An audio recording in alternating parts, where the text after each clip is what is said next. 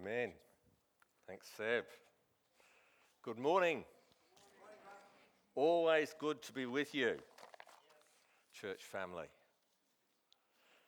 Hey, you know, one of the one of the things I've noticed just over the last, I suppose, six weeks or so since um, I started uh, a new vocation and joined um, Jenny and, and Jenny, my wife, and, and Richard Black in Strength to Strength, and um, I myself as a as a coach.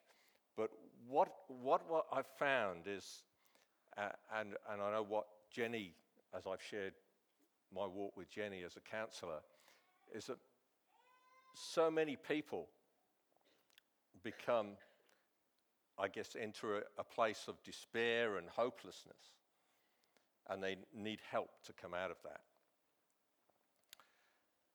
And I want to talk this morning about the seed to move the mountain. You know, we all we all face mountains. Yeah. We all face a, I guess, issues and, and problems which seem insurmountable. Slight pun. But Jesus made a comparison when the disciples were facing um, someone who was possessed and they found they couldn't deliver them. They came to him, he said, "Oh, you of little faith, how, much, how long have I got to put up with you?" And they came to him afterwards and said, "How come we couldn't cast that demon out?" And Jesus said, "I say unto you, that you, if you have the seed like a mustard seed, you can say to this mountain, be moved, and it will be moved." Yeah. It's in Matthew seventeen twenty. "For truly I say to you, if you have faith like a grain of mustard seed, you will say to this mountain, move from here to there, and it will move, and nothing will be impossible for you." I guess it's a well-known verse, and we, we sort of think, well, I haven't got enough faith because my prayers are not being answered. I've still got this mountain. So we pray harder, and we seek more. And then sometimes we become despondent and just give up and say, oh, well, that's it. This one's not moving. Maybe it's my cross to bear. And we become resigned or skeptical, or it affects our faith. But Jesus said, if you will have seed as a mustard seed, one of the smallest of seeds, just a little, that's all you need. But so often we make, we feel that the seed needs to be as big as the mountain before the mountain will move. In other words, we need to conquer it rather than rest in Jesus. Because we all have our mountains. We have illness, depression, a difficult job situation, a difficult husband, perhaps. You know, have you got one of those difficult husbands? You say to him, what are you thinking about? And he says, nothing. Which is so irritating, but actually probably true.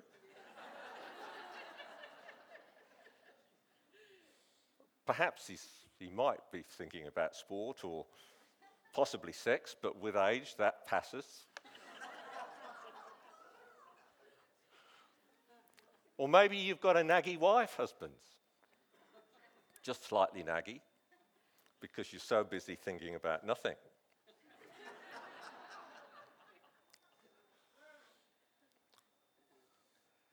It seems hard, doesn't it? But we get to a place where we get stuck with our mountain.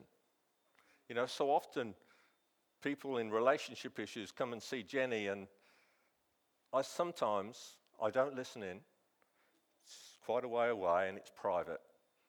but I sometimes hear a slightly raised tone coming from down the hall, because the mountain that's between those two people has built up and built up and built up until they can't even see that they're prob- probably part of the problem, or certainly part of the problem. We get overawed and overwhelmed with our problems. You know, I, sometimes we go to the doctor with a problem. I went to the doctor with a problem about, I think it was something like fourteen months ago. In fact, I'd saved up a couple of problems because I thought that would save money. So I went along and said, yeah, I've got this issue and this issue and this problem and that problem. And he scratched his head and had a look down my throat and whatever. We won't go there. And um, he said, oh, well, I'm going to refer you to two specialists just to make sure, just to check up, because these are persistent things. So he gave me two letters, two referrals, two envelopes with names on the front. And one had nose, ear, and throat specialist, so-and-so. And the other one had urologist associates. We won't talk about that one. But I thought that one was the best to get rid of first. One thing at a time. So we're not talking about that, but that's what I did. I went, and even though both specialists were in the same building, I went to the one because that's all I could handle at one time. Long story short, that was fine.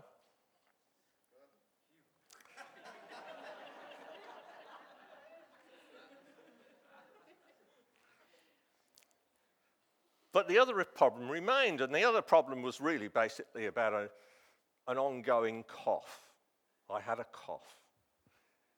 And it would come and it would go, but it would be fairly persistent. And Jenny would say to me, when are you going to go to the specialist about the cough? But during the examination by my G P, he had mentioned that he would like to have this looked at, you know, down here. And they put a little camera down and have a look. And the thought of that just put fear and trepidation into me. The thought of something, and I got it, it was interesting, but I, I got this perception of how it would be. And how am I going to not choke? And, and all of this. So these thoughts were going through my mind, and I thought, my throat, oh, my cough's not too bad. It's sort of getting better. I'll, I'll be all right. I'll be all right. And the envelope sat there on my desk and got obscured under a certain pile of papers, and then every now and again I'd have a big sort out and it would appear again. And Jenny would say, when are you going to go and do something about that irritating cough? I said, oh, I'll get round to it. Anyway, we went to Texas and so on and so forth. And cut a long story short, I got a cold about two months ago, and even though the cough had never really gone away, it was still there, it got worse, naturally. So I had the cough cough of the cold and the cough that was ongoing. When are you going to go and see the throat specialist? By this time, the envelope had moved to the kitchen and was above the coffee machine. So I thought, better go. Because I got over the cold, but the cough was still there. So I went along. This was a good twelve months on. I'd already been to the doctor and he said, when are you going to go to the, the throat specialist? I don't see any. He's not answered. That's because I haven't been, I said. Have you still got the referral? He, yeah, yeah, I still got the referral. Well, I'd like you to go, please. So I had my wife and the G P, and I better go. So I went. And he examined me and he said, I'm going to put a little camera thing. That's when I really got. down my nose. And it went down my nose, and it was a piece of cake. It was easy, you know. He said, oh, I can see the problem. This and this is all swollen and red and sore. And he sat down and he said, I'm going to give you these pills. It's six weeks course of pills. And uh, it'll deal with it. It's a, a re- reflux issue. And these pills will deal with it. I've actually got one in my pocket. If I can find it, it's so small. So that night, I took a pill. And when I woke up in the, mid- in, in the middle of the night, when I usually have a little cough, my throat was open and free, and there was no cough. And I'd taken one little pill. Now, I'd had the envelope for over twelve months. And in the envelope was a letter of introduction to a specialist. And when he opened the letter and read it, he carried out the examination. And then he wrote out a little prescription, which I took along to the chemist, gave it to the chemist. He gave me the pills. I took one pill, and my throat was fine. One. I've got six weeks' worth.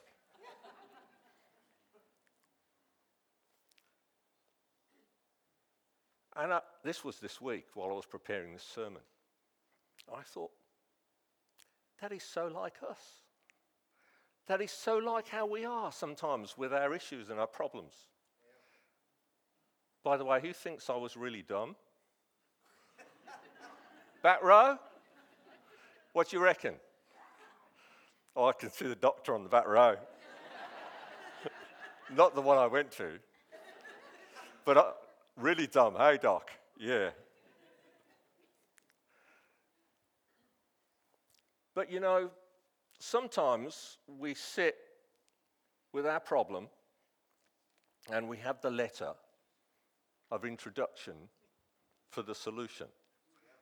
But it remains zipped up. When, perhaps, there's some life, there's a seed that's going to move the mountain right here for us. But no, day after day, it stays on the shelf, collecting dust.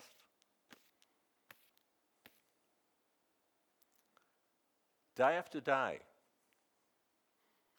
week after week, month after month. We may take a bit of a glance and we go to church on Sunday and hope we'll get the answer then, maybe. But do we look for it? Do we seek it? Is it there? Do we need to ask others? Listen, seek, find. The seed in the scripture is an analogy or a picture, a metaphor of God's word. Both the word as in the Bible and the letters and the contents and the words of Jesus. But also, we read in John chapter one that Jesus is the Word made flesh. So the answer is in him. He is the seed also that's referred to way back in Genesis when it says that the seed of the woman will bruise the head of the serpent. So the solution to the issues that Satan brings along in our lives are in him. Amen? Amen. One small pill fixed my throat. It can be one verse, it can be one promise that God has given you to bring you through and to bring you out the other side. I remember once when I was going through a real crisis, both in our marriage and also in my business. And I found myself in a sense where there didn't seem to be any way out of, particularly in the business context. It was such an incredible challenge, and it was it was in my face, as it were. And I I went to the Lord and said, What what is the answer here?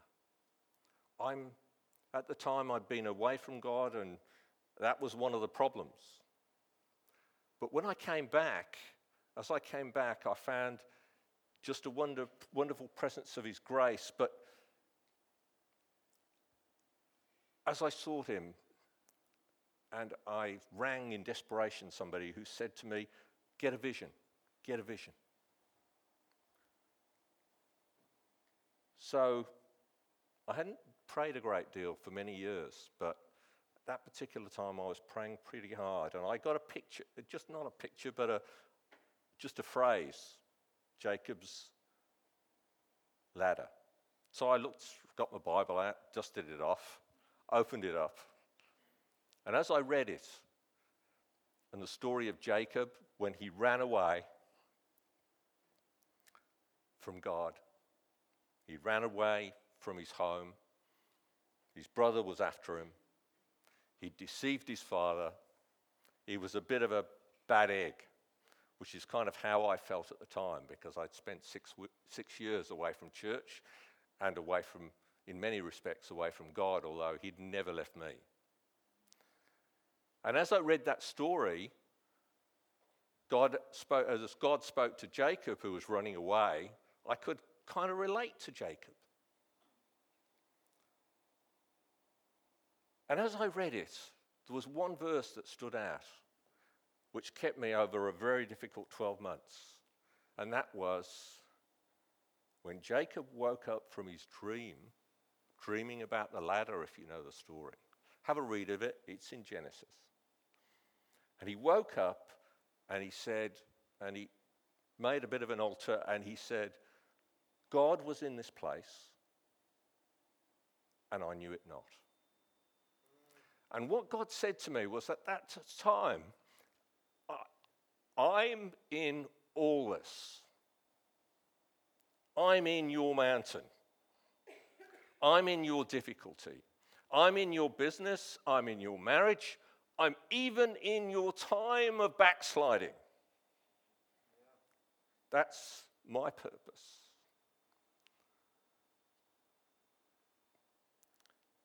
And God had that, just that one word, God is in this place and I knew it not, just kept me through a very difficult time. And I've always gone back to that, that God is in this place for each one of us, if we'll attach faith to his word. For faith comes by hearing, and hearing by the word of God. But we need to open it. But God in his grace will always answer your prayer. Yeah. He will always give you an answer. You know, a seed is small. It needs to be hidden or buried to germinate. It's delicate. Often the end result of the seed doesn't bear any resemblance to the original seed, what it grows. It can lay dormant, I read when I Googled it. It can lay dormant for up to two thousand years and still germinate and grow. First Peter one twenty-three says, God's promises are seeds that need watering. He says, since you have been born again, not of perishable seed, but of the, imperish- of, of the imperishable, through the living and abiding word of God. Since you have been born again, not of the perishable seed, but of an imperishable, through the living and abiding word of God. So as we're born again, we're born again of his Spirit, of a seed which is imperishable. It's indestructible. It can't be taken away from you. But so often, that seed lies dormant, hopefully not for two thousand years. But it can lay dormant within us. We can receive promises from God that lie dormant because they're not watered and they're not put into good soil. Because our lives can be compromised, as mine was. The seed never left me. Were more, the further I tried to get away from God during that time of those that few years period, because I'd, I'd just left because I had of hurt and difficulties and disappointment. And I kind of blamed God in a roundabout way. I really knew it was my own fault, but, you know, it seemed to all tie together. And it was a good excuse. It was the church's fault. Because we blame others so often in our human state. But it just became too difficult to come back, I, it seemed to me, in my pride, which is all it was. But God was there, the seed was there, the seed was in me. And every now and again, he'd appear and show up.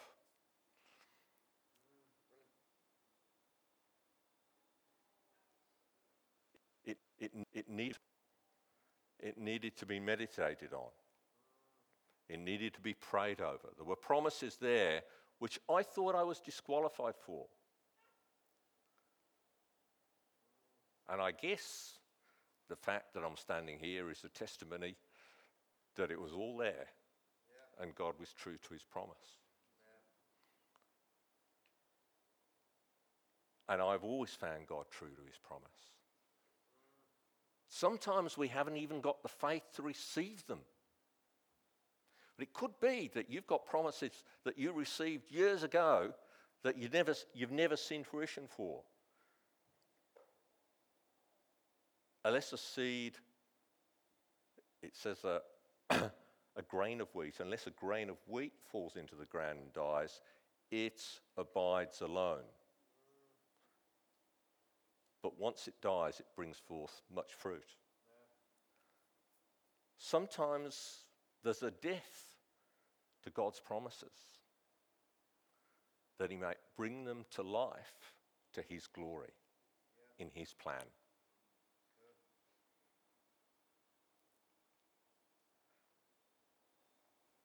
G K Chesterton, who was a um, philosopher, a theologian, a poet of the late nineteenth, early twentieth century, writes this: I asked through what incarnation or prenatal purgatory I must have passed to earn the reward of looking at a dandelion.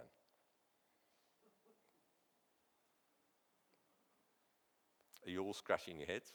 What on earth is he talking about? And why am I quoting it? Well, probably because, if you notice the little lady up here, um, blowing on the dandelion seeds, right? Do you remember doing that when you were a child? Can I have some acknowledgement here? Did we have some amens in the house? Okay. So, who picked a nice bunch of dandelions for their mother? Can I have... Am I alone? Because, you know, I wasn't allowed to pick my neighbour's flowers or the flowers in the garden, but you could pick the dandelions. I remember going out early one Mother's Day because my father hadn't done his job and got me to get anything, and pick, picked some dandelions, a bunch of dandelions for Mom for Mother's Day, which she really appreciated. But, you know, G K Chesterton looked at the dandelion and he looked at creation, and he was from a very dark, philosophical Oxford background at that time, which was atheistic to the core. And he looked at a dandelion and he wondered at its beauty and at how amazing it was. And when I was looking at the seeds there, I thought about dandelions, and one thing led to another, and I came across this quote and found that he actually began his faith journey looking at a dandelion, coming out of atheism, wondering at creation. See, God can place some pretty strange seeds in our minds sometimes to get our attention. Doesn't have to be literally the word. It can be something you see. I remember playing golf with a friend of mine who was supposedly an agnostic or an atheist or whatever, and he said, "How can you believe? How can you believe?" And we were playing at Terrace Downs, and Mount Hutt was there with the snow on the top and the Alps and incredibly, and I just looked up and I said, "How can I not believe?"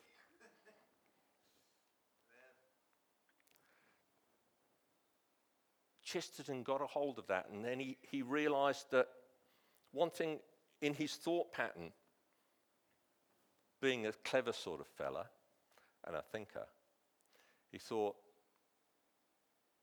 if I'm amazed at the dandelion and how wonderfully it's made and how much I appreciate it,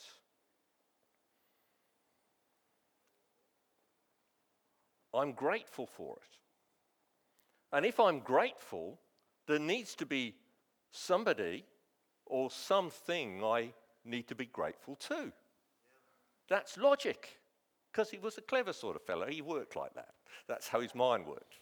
Not all of us have minds like that. And one thing to another, and he became a great writer and poet and an apologist as far as Christianity was concerned. He's much read and much quoted. People like Yancey quote him a lot. The Apostle Paul, and, and Chesterton actually said, which is quite an interesting one for us, those, those of you that are gardeners, the only way to enjoy a weed is to feel unworthy even of a weed. Now that takes a little bit of thought to get around, okay? In reality, we think dandelions are great until we get the job of gardening and getting rid of the things, or trying to get them out of our lawn. And he's saying, I even wonder at the wonder of a weed. The Apostle Paul said, I glory in my weakness, because his strength is made perfect in my weakness. When he tried to get rid of that thorn in the flesh, I want to get rid of it. Lord, it says that he, he petitioned. He petitioned God three times. And when Paul petitioned, he was a great prayer. When Paul petitioned, he petitioned. He went for it. Maybe you've done that with your mountain. And it's still there. But perhaps it's still there for a purpose that you don't understand. But do you trust him who has left it there? Yeah. And I would like to be, I would like to stand here and say that whatever the mountain, it can be moved. Yeah. I would say whatever the mountain, yes, it will be moved. It may not be this lifetime, but it will be moved, and you will be free of it. In the meantime, what's it doing to you? Is it creating something that's beautiful? I think it was Mike that had a word this morning that talked about the rock, how sometimes we have this rock that is immovable, that we, that's in our way, that's in our life, yet there's honey in the rock in one of the Psalms. Honey comes out of the rock. There is something beautiful that comes out of our pain if we allow it to. The enemy of gratitude, one of the foundations of our Christian life is gratitude. Gratitude for everything. Because life is better than nothing at all, right? However, whatever challenge we have in this life, the enemy will always try and get it to preoccupy our attention rather than Jesus preoccupying our attention. He is our source. G K Chesterton referred to the dandelion as a, as a reward. The weed's a reward. The Apostle Paul talked about glorying, being thankful for whatever was wrong with him, whatever it was that was a challenge for him. When we can rest and trust in God, that becomes the groundwork, that place of gratitude becomes the groundwork for the seed. Yeah. Now, I've got a, a wee seed here. I, as you've noticed, I've come with a few props this morning. And one of them here is the seed. I got it wrapped up because I thought I might lose it. You can see that? Can you see it? You you can't? Just a wee seed. It's actually a lemon seed.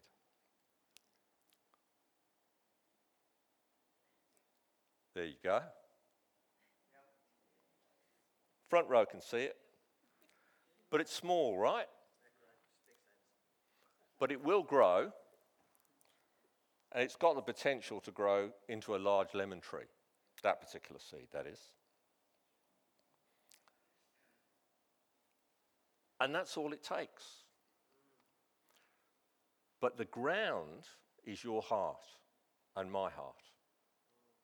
The ground, the seed, the word of God goes into, the promises of God go into, are our heart, our inner man. What's yours like? Is it trusting? Is it faithful?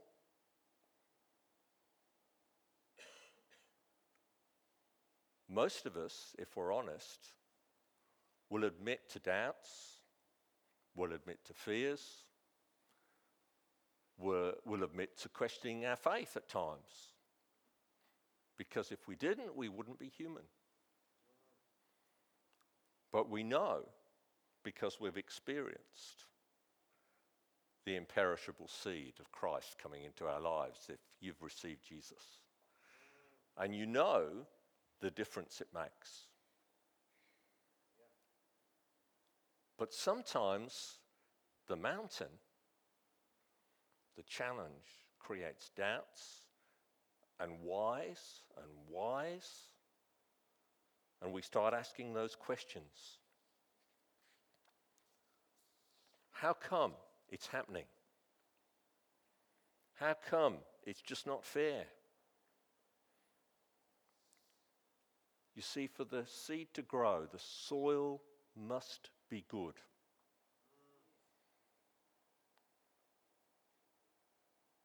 We need to cultivate it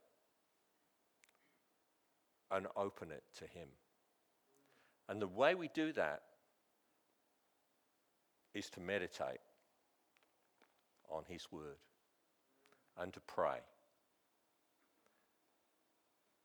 and to introduce Him into every situation and every challenge and the aspects of life and to share Him with others. I was speaking on the other day, we were talking to this person and and the subject of Christianity came up in the context of where we were, and she said, I don't think I could become a Christian because, you know, ha- could I go to church? Could I become a Christian? if I believe in evolution. I can't see myself putting evolution aside.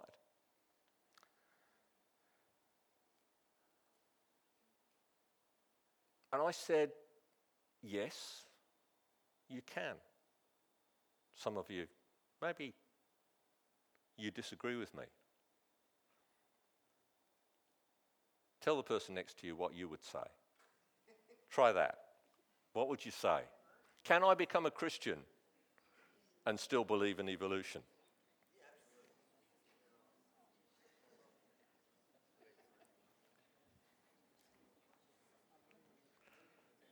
Just a bit of a head scratcher for you this morning.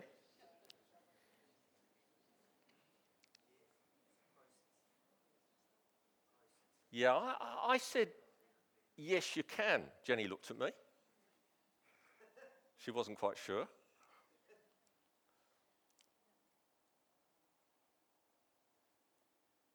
Because once the seed is in you, once you believe that Jesus died and rose again, and that was my next challenge.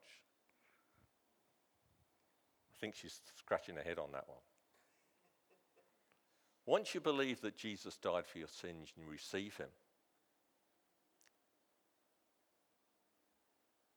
I said to her, it could be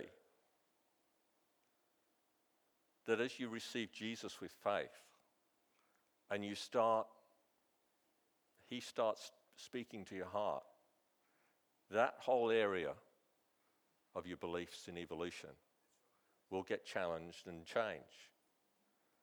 But that's between you and him.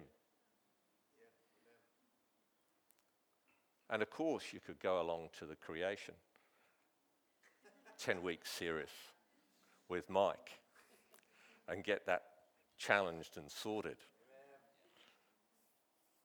But it takes time. It's line upon line.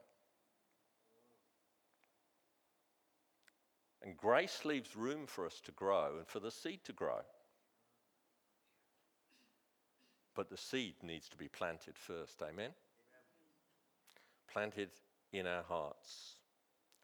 And as I was praying about this message and, and seeking the Lord, I felt that there were promises that God had for various ones here. And some of them are pretty old. Not two thousand years, of course.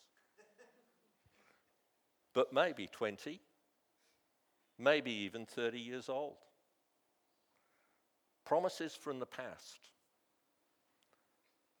And you've not seen them fulfilled. And they've got put on the shelf. And zipped up. And forgotten. But the Lord wants to bring them back. He wants to see that life, that seed out, because it's his promise. And he says his word doesn't return void. But he needs our hearts. He needs our faith to be attached to his word. And it only takes a little. It just takes a seed. So those promises are not only for you, they're for your family, they're for those that are around you, your extended family, your associates. And they might show up in a different format, in a different way than you perceived them to be, because the first time you got it, you thought, that means such and such.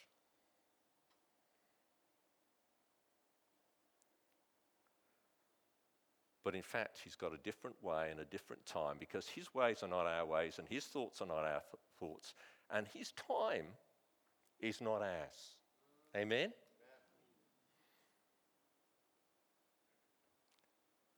And just like it maybe took me twelve months to get that envelope down to the place where it belonged and to get the answers and the solution to my little cough problem. It's been a whole lot longer for you to get that answer from God that he gave you, that promise that he gave you so long ago. John twelve twenty-four says, "Truly, truly, I say to you, unless a grain of wheat falls into the earth and dies, it remains alone. But if it dies, it bears much fruit. Whoever loves his life loses it, and whoever hates his life in this world will keep it for eternal life. If anyone serves me, he must follow me, and where I am, there will my servant be also. If anyone serves me, the Father will honor him." In First John five four, we read, "For everyone who has been born of God overcomes the world, and this is the victory that has overcome the world, our faith." Faith is active. Faith empowers. Faith visualizes. It's attached to the world. Some of us are very, very passive in our Christianity. We're very passive and we say, well, it hasn't happened. God hasn't dropped it down from the sky. I'm waiting for it. It's going to come.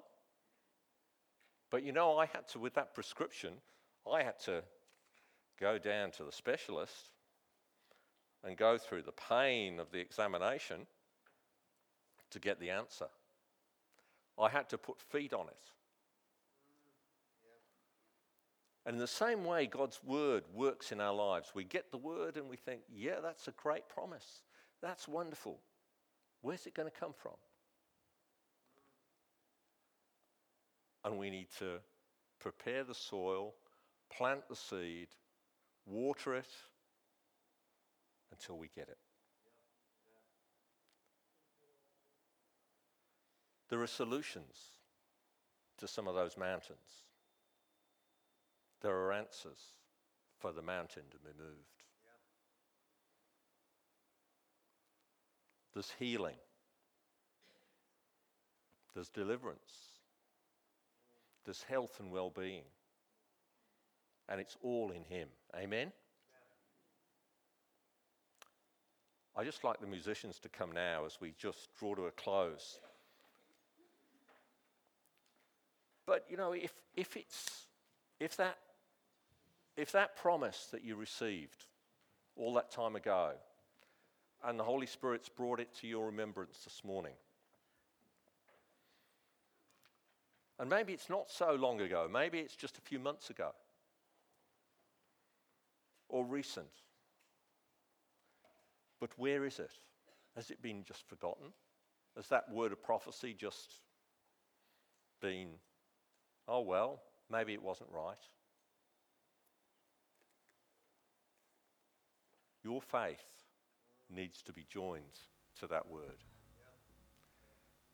So as we just worship and, and as we close, I'm going to open up the, the altar this morning. If you just want somebody to agree with you,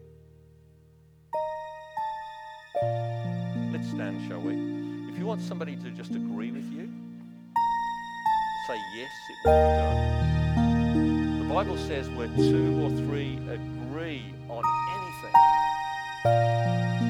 that promise is a godly promise that you haven't yet seen fulfilled. Exercise your faith this morning.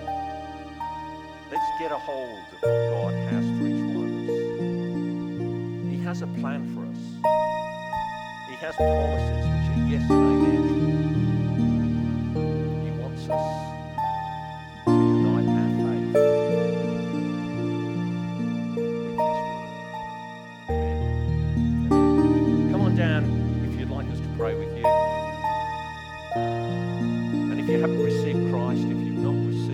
Imperishable seed.